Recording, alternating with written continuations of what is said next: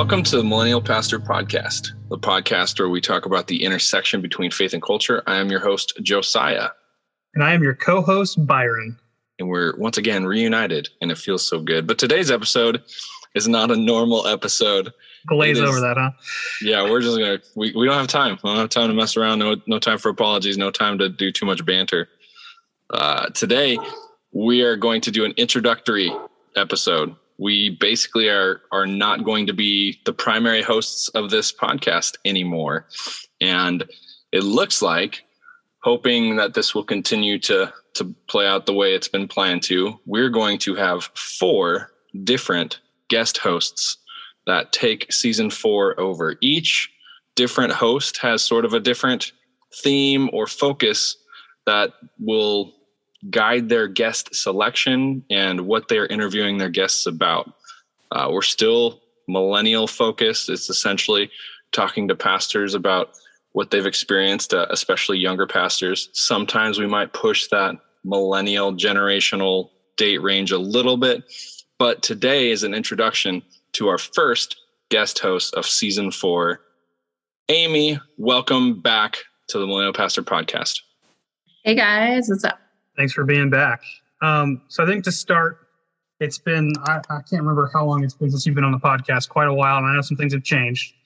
So let's start with an update. How's things going? Um, where are you now? What are you doing? Are you in the same place? Are you somewhere else? Uh, what what's your work situation look like? All that. Yeah, I have. I should have looked that up. I have no idea how long it's been. It feels like a long time. Um, well, I'm in the same place physically, um, still Florida, but I guess um, as far as pastoring, that looks really different. Right now, we are just, I don't know if we've talked about this, but um, COVID kind of forced us to make decisions about our house church. So we um, decided to close that and we went over and partnered um, and started like a packed church, a dinner church at another local um, Nazarene church. And then um, I have a quick question about that before you yeah. Go. What does that look like? So you we, you talked about your house church. That's one of the main reasons things we talked about when you were on the show originally. So yeah, what does that look like? Is it actually at a physical church now, like an actual Nazarene building, or is what's? Yeah, it was. yeah. Okay. So um, okay, so I was actually um, uh, when COVID happened, I was actually about to begin just kind of shadowing at a local church to finish up my course of study. And um, then COVID hit, they generously offered that I could just stay on there as kind of an intern position.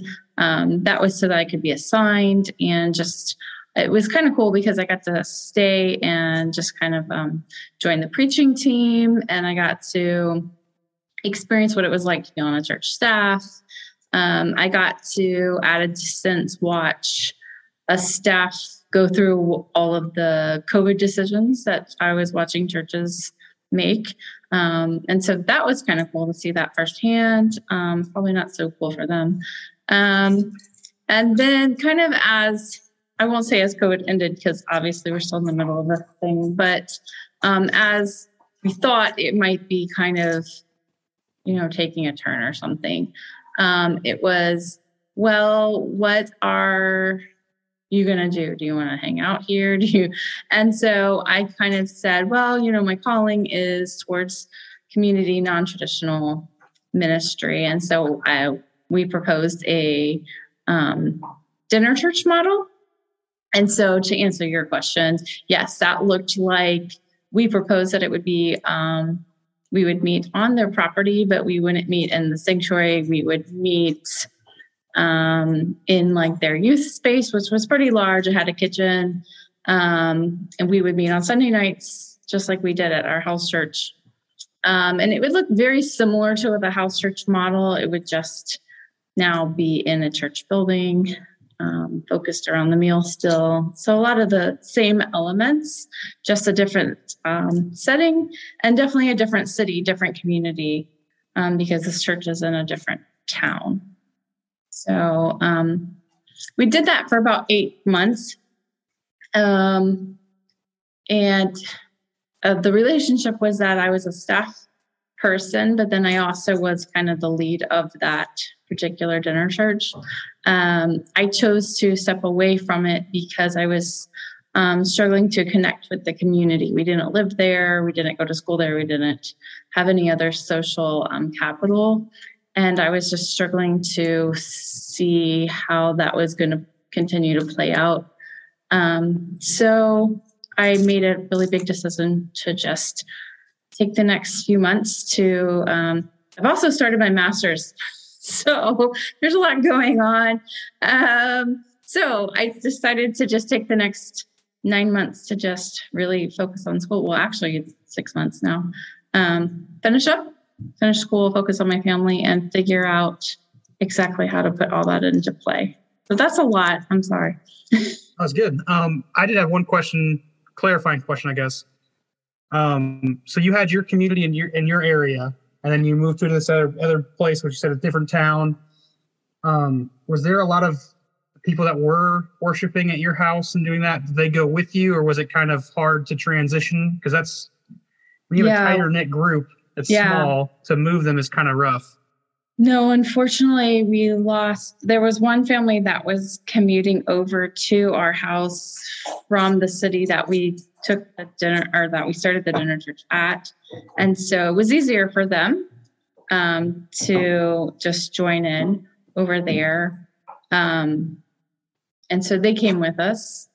But everyone else that we were ministering to here locally, we lost. Um, not because they weren't willing to commute, but we were out. We didn't, we chose purposely not to meet during COVID time.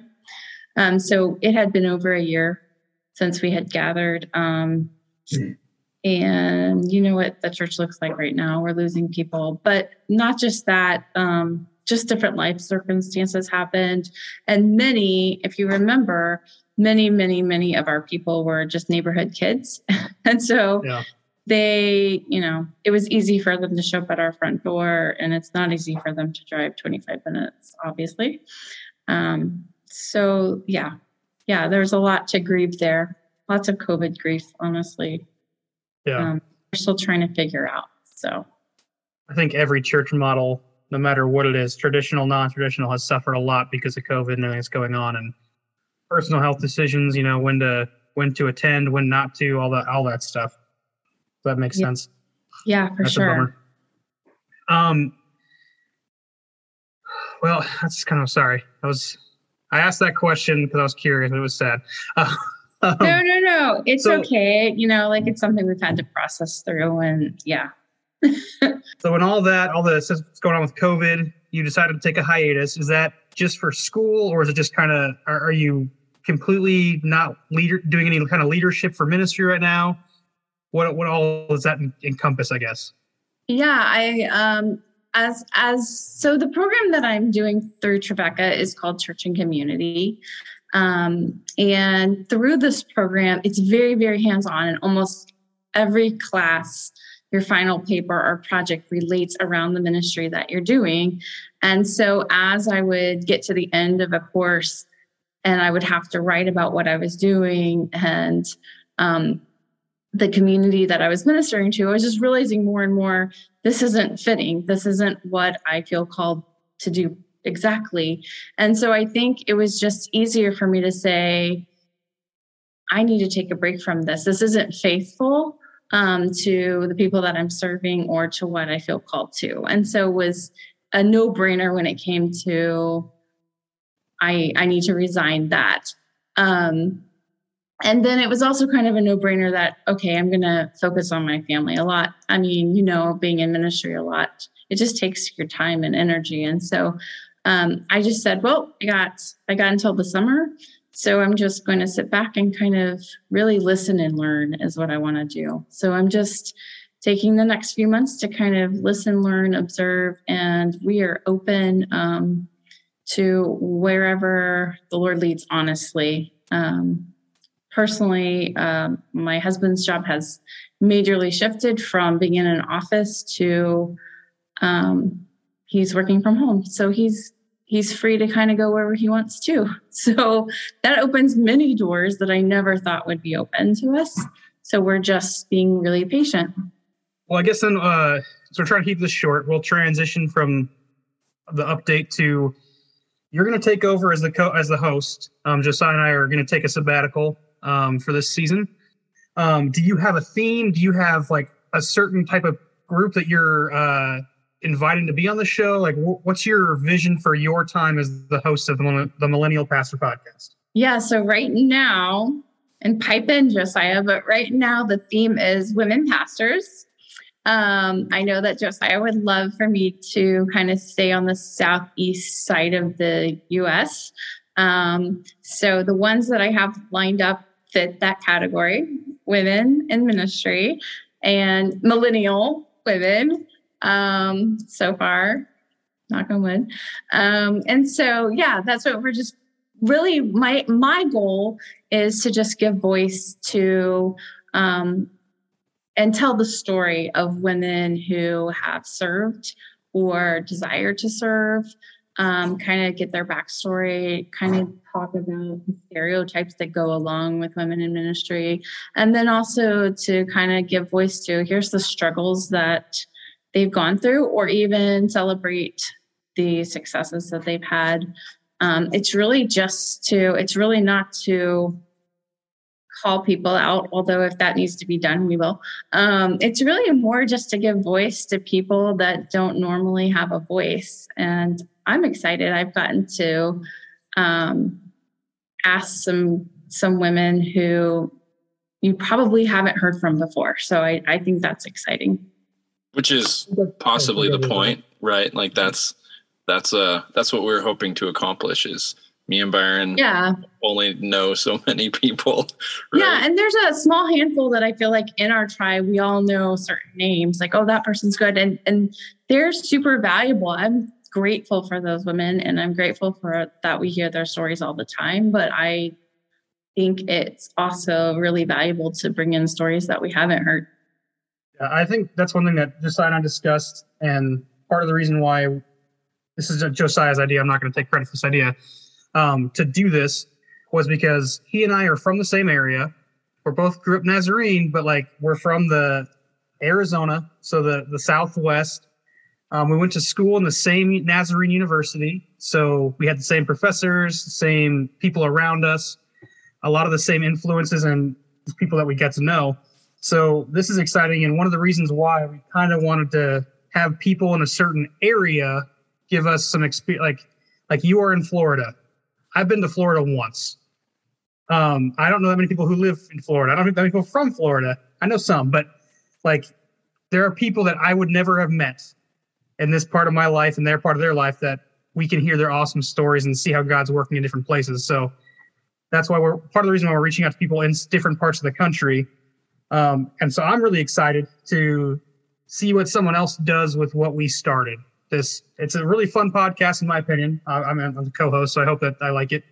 Um, but I love the stories we got to hear, and so now, and almost everybody in the podcast either knew Josiah and I personally, or knew him at least. Some people did. Like you didn't. We didn't. We've never met in person, um, but you know we talk now and interact now. But um, they all kind of we had most of our people have had connections to one or both of us and that's hard to do because you run out of people that are millennial pastors that have a connection to you so yeah i'm excited looking through my list um, as long as everyone says yes and still does it or whatever i i feel like we have a to start i still need a few more so if you're listening and you want to join in um, I feel like we have a really good, diverse group and people from different um, backgrounds. I know I have someone who's children's pastor, I have someone who does youth, I have someone who does missions.